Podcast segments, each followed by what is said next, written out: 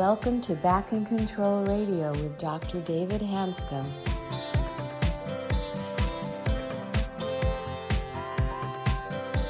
Hello, everybody, and welcome back to another episode of Back in Control Radio with Dr. David Hanscom. I'm your host, Tom Masters, and our guest today is Dr. Allan Abbass. He's a professor of the Faculty of Medicine and the founding director of the Center for Emotions and Health at Dalhousie University. Welcome. Thanks, Tom. I would like to welcome Dr. Allan Abbass today. And he is one of my, and Allan, I'm going to sound like I'm gushing, and I really am. He's one of my heroes in, in my world because he's been so academic and so detailed.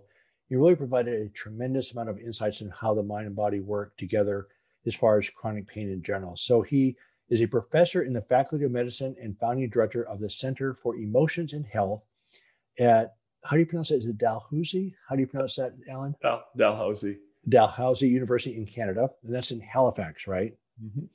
He is a leading teacher and researcher in the area of short term dynamic psychotherapy, having provided over 300 invited presentations and 250 publications. His most recent book, Hidden from View A Clinician's Guide to Psychophysiological Disorders, is now published in several languages. So I was telling Allan before the podcast, this is the most understated introduction I think you've ever seen, considering what he's done. So that's okay. Um, but so, Allan, welcome to the show. Thanks. I'm pleased to be here. And so I'll just tell you that he wrote a paper years ago on headaches that just categorized the body's reactions to stress in four different reactions. And as you know, I think that basically the body is it translates the circumstances and stresses into physical reactions to survive. And Allan has really looked at this really carefully and really does some nice work in this. But I'm curious is that how did you where did you start? You were trained, what was your original training? So I was originally a family physician and working in the emergency department. And uh, I was a bit struck by how many people were coming into emergency with chest pain, abdominal pain, headaches. I do the testing and work them up, wouldn't find anything. I knew there was something else going on. I, I didn't know what, how to even talk to the patient about it. I didn't know what to do about it. But I was very frustrated by this. And I ran across a form of short term therapy that I could study while completing my second year of residency. And this was at Montreal McGill University. And there I am um, being introduced to uh, really a, a, revolutionary form of short term psychotherapy focused on mind body processes, focused on emotion physiology, with heavy use of video and live interviewing uh, that was uh, developed by Dr. Habib Davanloo uh, in Montreal. So I started, that was in 1990. So after I started to work with uh, my first few patients up there, was seeing marked responses, uh, even in my first few cases. I decided then to go do psychiatry and to dedicate my career to researching and teaching around the area of mind body uh, medicine, similar to work you're doing and my other colleagues, uh, co-author Howard and others. So that's where that was back in. I completed my residency in '95 in psychiatry, and that's I've been teaching, researching, practicing ever since then. Then you you had a little bit of experience yourself with pain. Did I do I understand that correctly? Yeah, I had um, I had a, um, a series of, his, of disc herniations, uh, including an acute one, back in 2004, and so I had like acute bunch of spasm and numbness and various things. And then I got into having a series of these kind of episodes where I'd be three or four days with a lot of spasm, and I gave up playing my beloved sport basketball. So I was mentioning I'm I'm six nine, you know, 240 pounds, always played basketball. So for about a 10 year interval, I kind of got out of condition. And I really didn't even think I was going to get back to playing. Uh, but I, I, ran across a bunch of information around, around John Sarno and uh, Howard Schubiner's things uh, and started just to say, I'm going to edge myself back in here. I got to find a way to do it. And so I just started to ease myself in, gradually got my conditioning good. And um, now I'm back to playing, but it's taken a, it's taken a lot of time and process to get there. But I mean, I'm playing full on uh, basketball now wow. with the young bucks, the 20 and 30 year olds. Can, can I ask how old you are now? 59, 59 this month. Yeah, bas- I mean, basketball is a tough sport, as you all know. And how far did you play basketball in high school and college?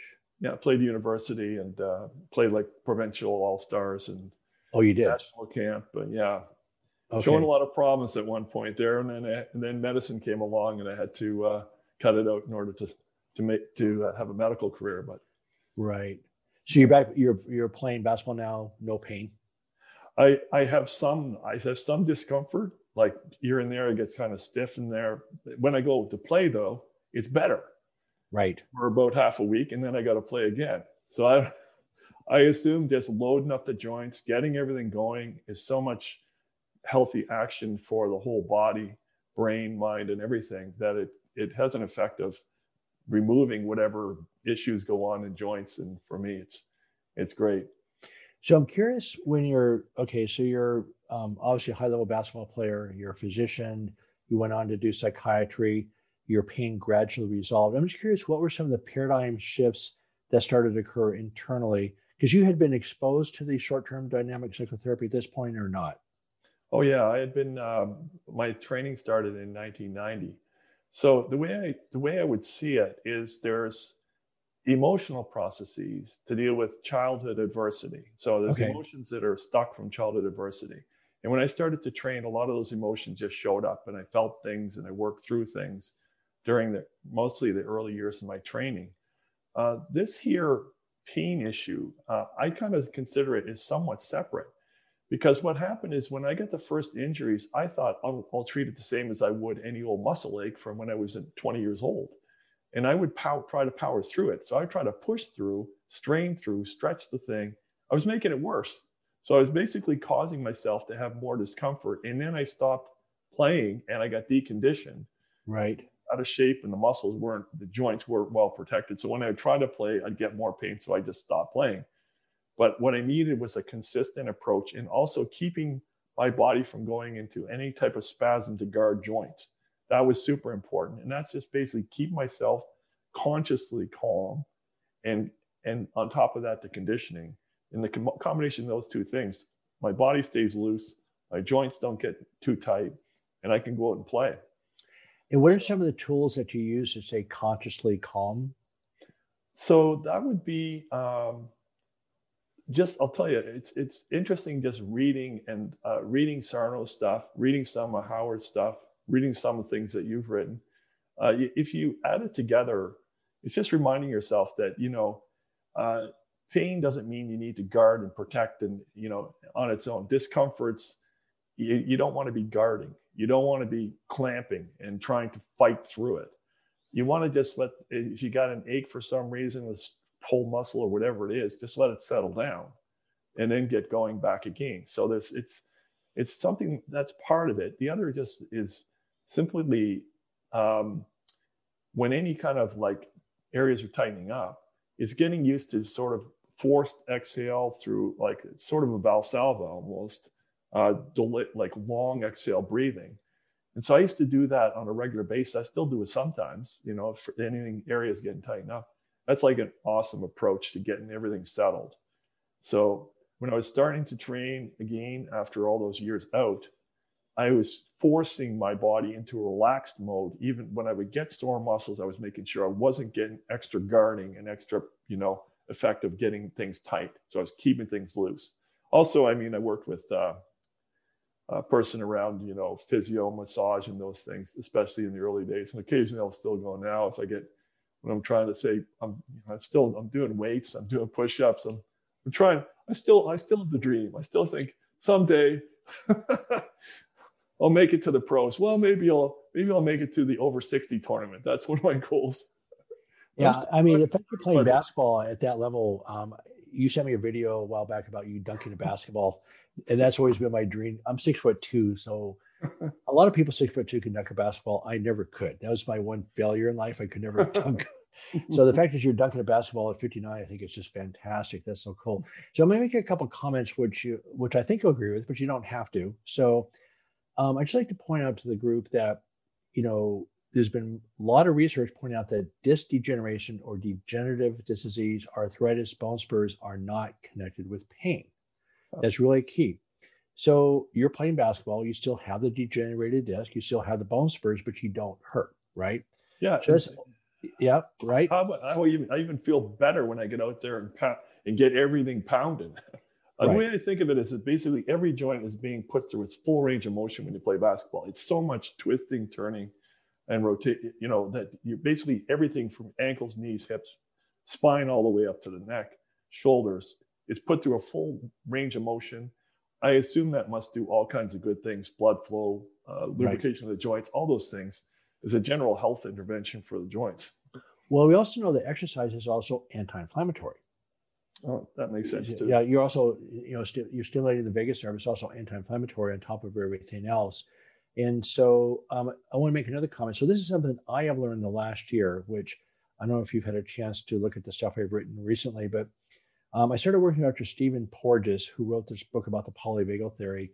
Mm-hmm. And I, you know, we're learning to look at, I, you know, we both learned about the autonomic nervous system in medical school, but I sort of forget about it.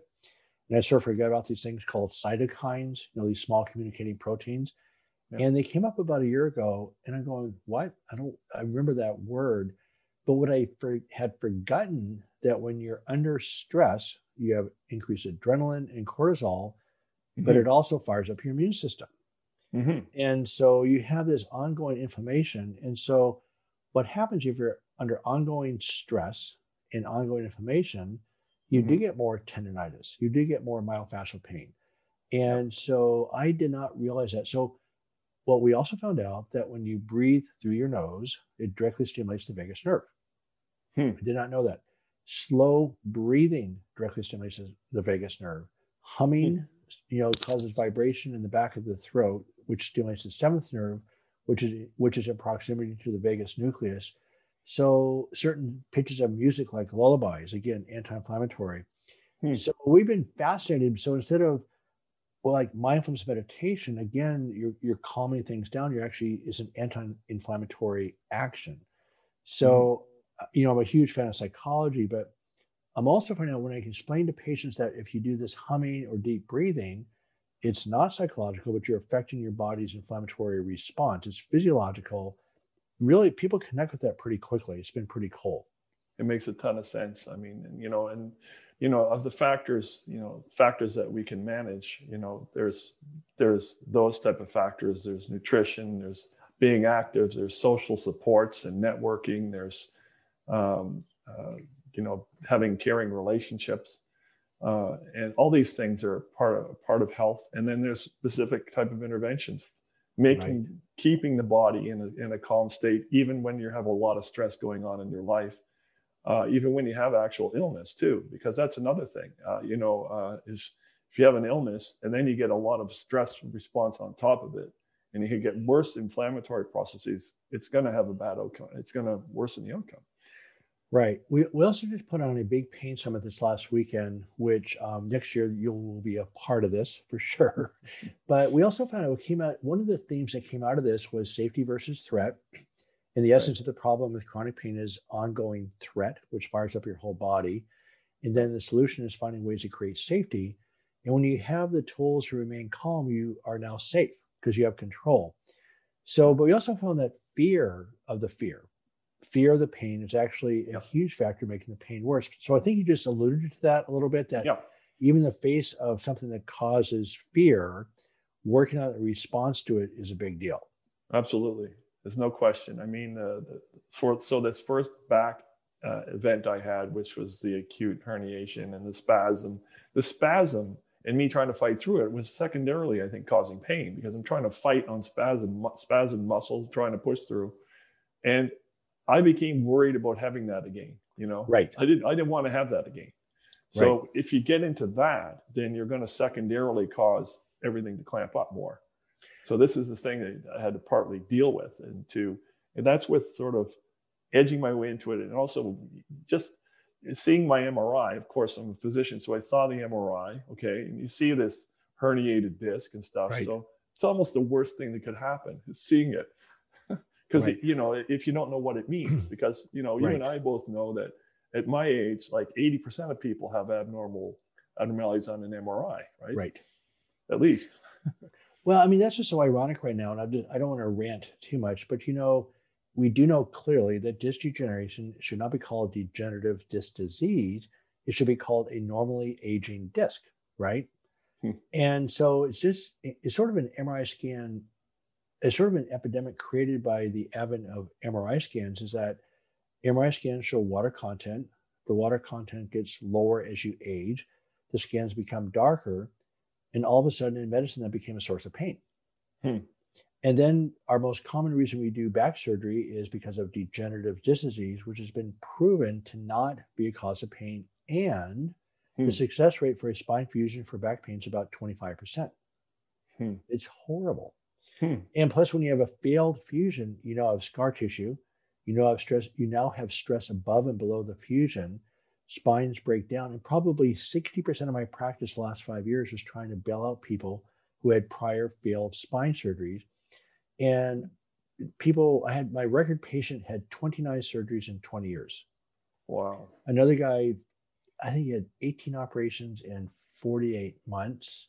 Another guy, 10 operations in eight years. I mean, it just goes, another nurse, seven operations in 10 years. So what happens once you start that cascade of failed spine surgery, it's just a nightmare. But it mm-hmm. is ironic that we're up to $20 billion a year in, in the United States on back surgery. Most wow. of those should not be done.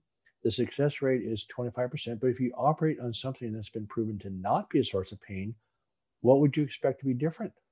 Yeah, that's that's uh, it's uh, it's amazing. The uh, it's amazing uh, resource misallocation versus right. allocating resources to to ways for people to bolster themselves and to override various various of these ailments, including pain or immobility and other things that, that go along with it, and other somatic symptoms that are really worsened by emotional processes and stress factors. Right. So what I just want to touch on twenty billion dollars. Think about that. Oh, it's unbelievable. I mean, it, it, I just checked a couple weeks ago, and we're now up to one point new one point two million spine surgeries a year in the U.S. Wow. And this, the vast majority of those are just not necessary. Hmm. It's just incredible what we're doing to people right now. I think medicine right now, the business of medicine is really damaging our society. We're creating disability. We're not really solving it. It's just a nightmare right now. But yeah, I quit, you know, I quit my practice to do this. I mean, I saw, mm-hmm. I was seeing so many people being damaged by spine surgery and so many people getting better with approaches like yours and what I'm doing. Um, I just couldn't do it anymore. So I, hmm. that's, so that's why I quit was for that reason. So I just want to touch on two things really quickly before I get into your, the main thing I want to talk to you about, which is the um, short-term dynamic psychotherapy, um, is that you mentioned the. So first of all, I just want to make, make the point: you're six foot nine. Taller people have more problems with disc degeneration because you have a longer lever arm. Just just mm-hmm. wanted to mention that.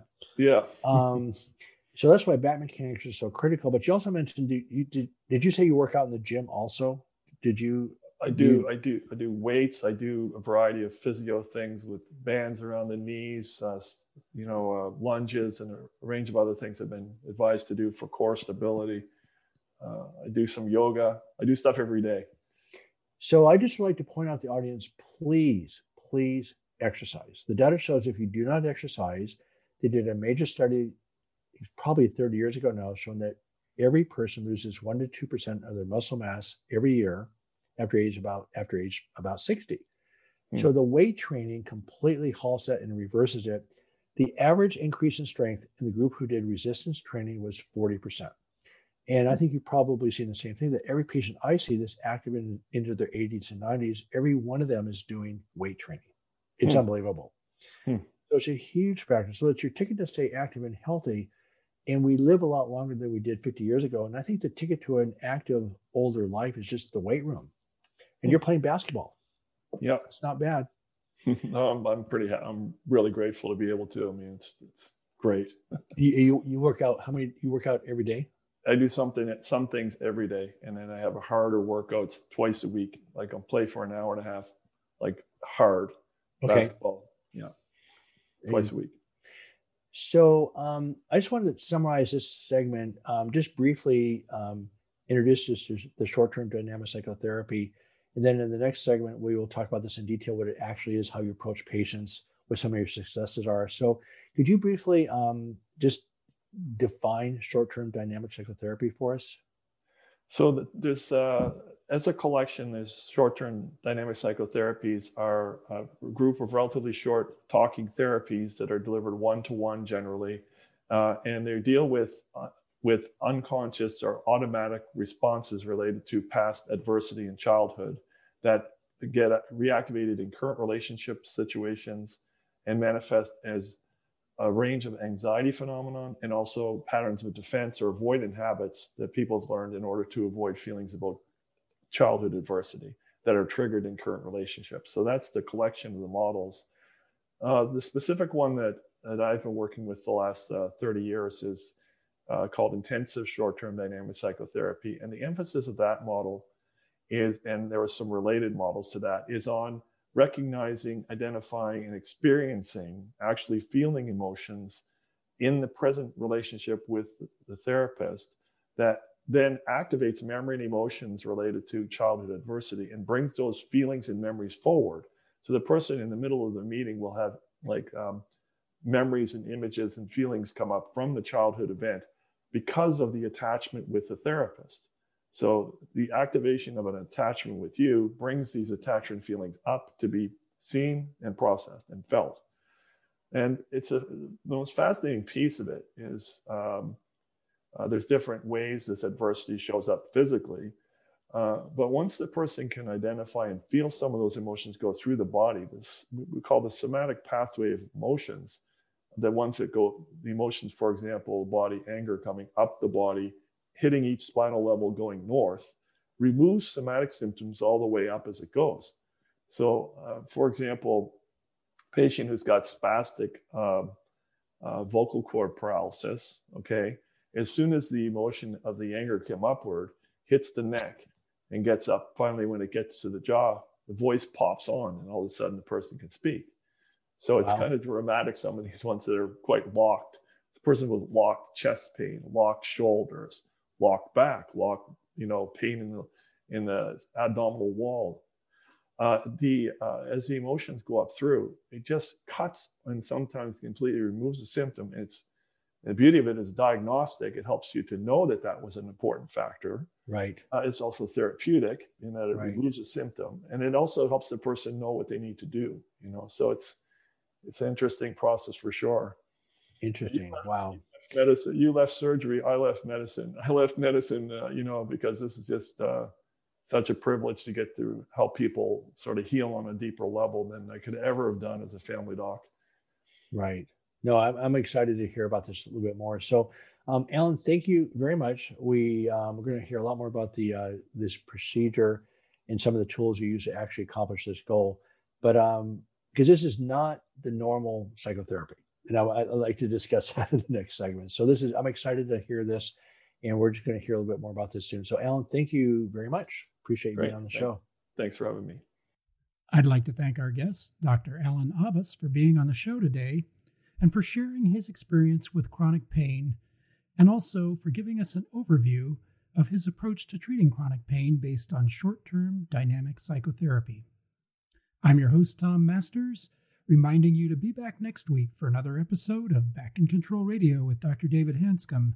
And in the meantime, be sure to visit the website at www.backincontrol.com. Thanks for listening today and join us next week for Back in Control Radio.